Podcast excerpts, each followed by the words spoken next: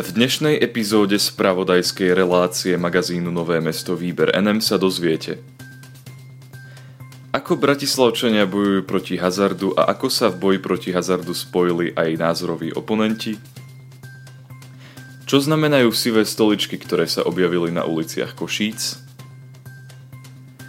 ako bývalý člen Ku Klux Klanu bojuje proti rasizmu a ako Fínsko poráža problém bezdomovectva.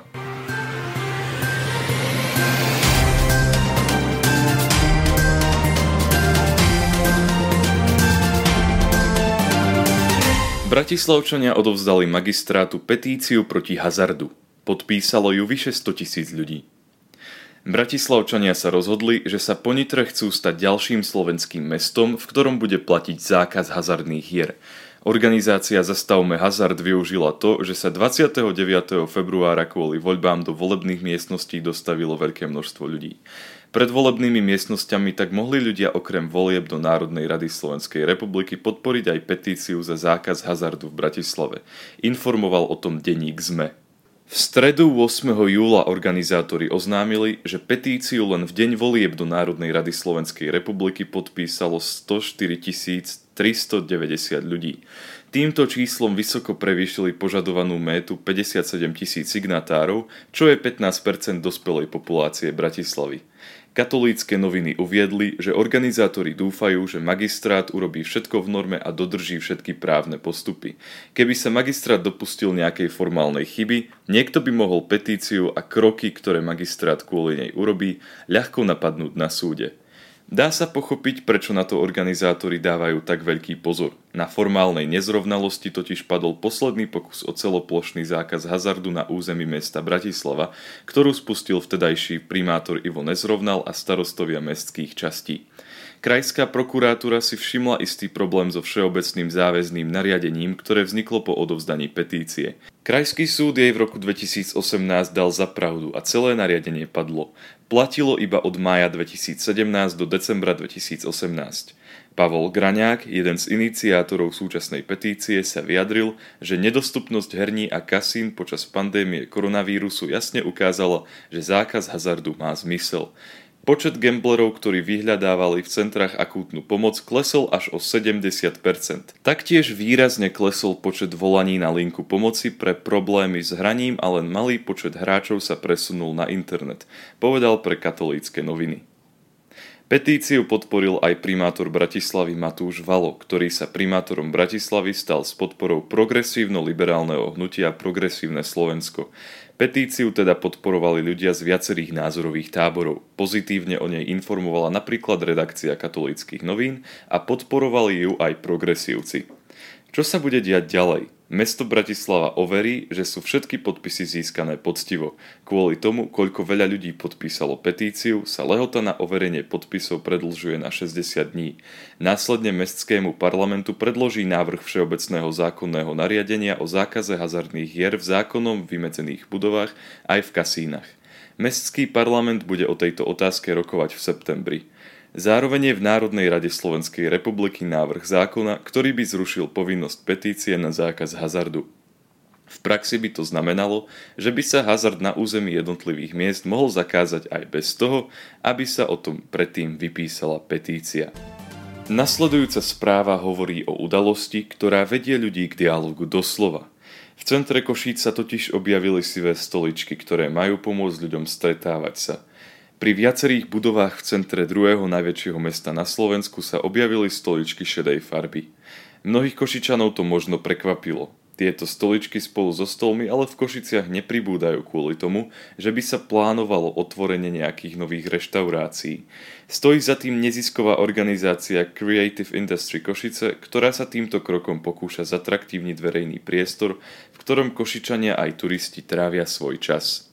Na Slovensku sa ľuďom väčšinou so stoličkami a stolmi na verejnosti automaticky spája aj nejaký gastronomický podnik, ktorý by mal byť k ním priradený a koncept akéhosi verejného sedenia je tu prítomný maximálne vo forme lavičiek v parku.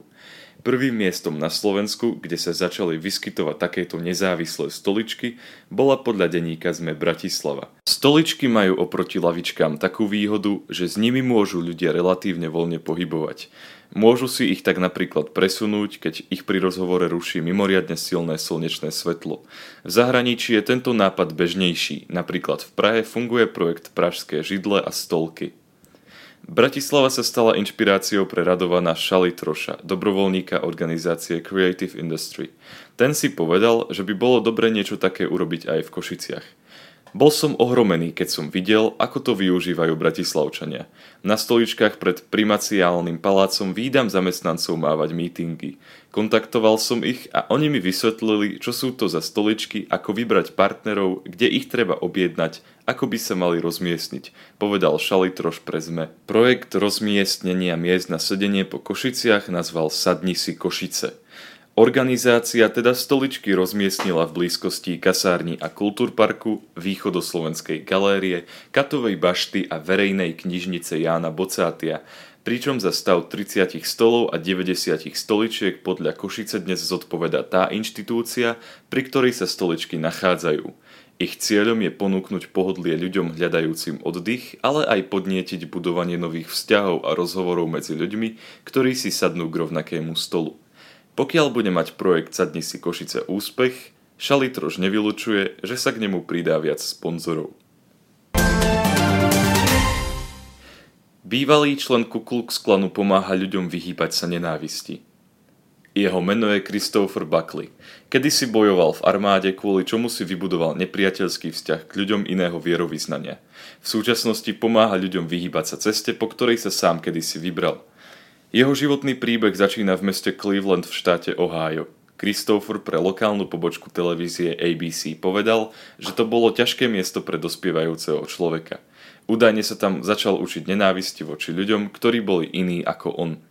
Jeho nenávisť sa ešte vystupňovala 11. septembra 2001, keď v televízii videl strašné zábery toho, ako moslimskí teroristi zhodili unesenými lietadlami dve veže Svetového obchodného centra.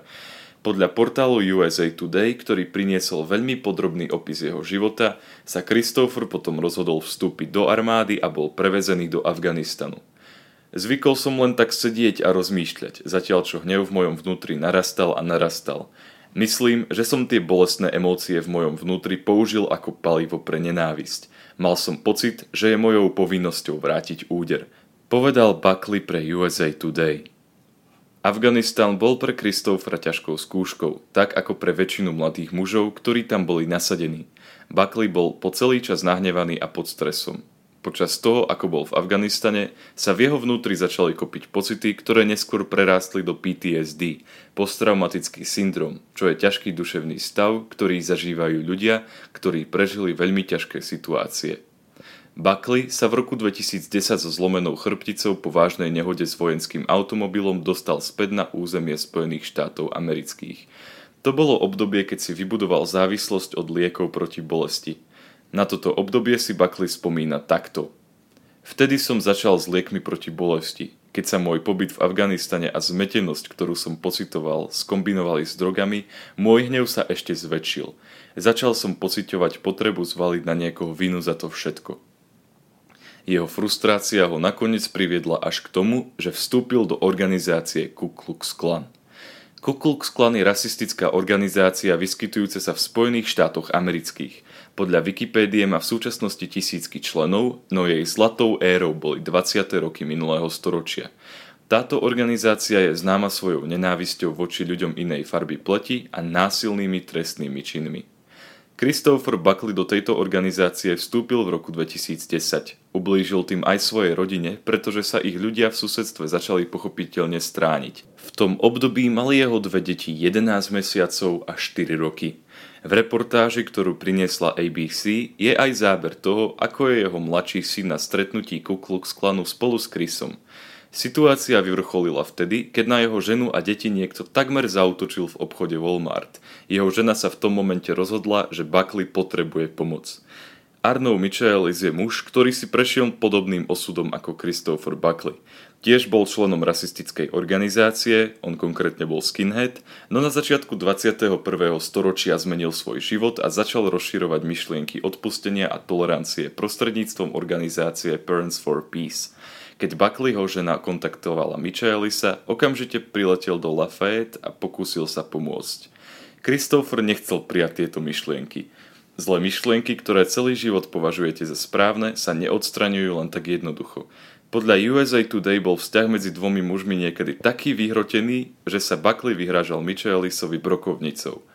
Postupne ale Buckley prijal do svojho života toleranciu a odpustenie. Organizáciu Ku Klux Klan opustil v roku 2016. Ostal mu ešte jeden problém, ktorý bolo potrebné vyriešiť. Drogová závislosť. Christopher sa aj po terapii úspešne zbavil.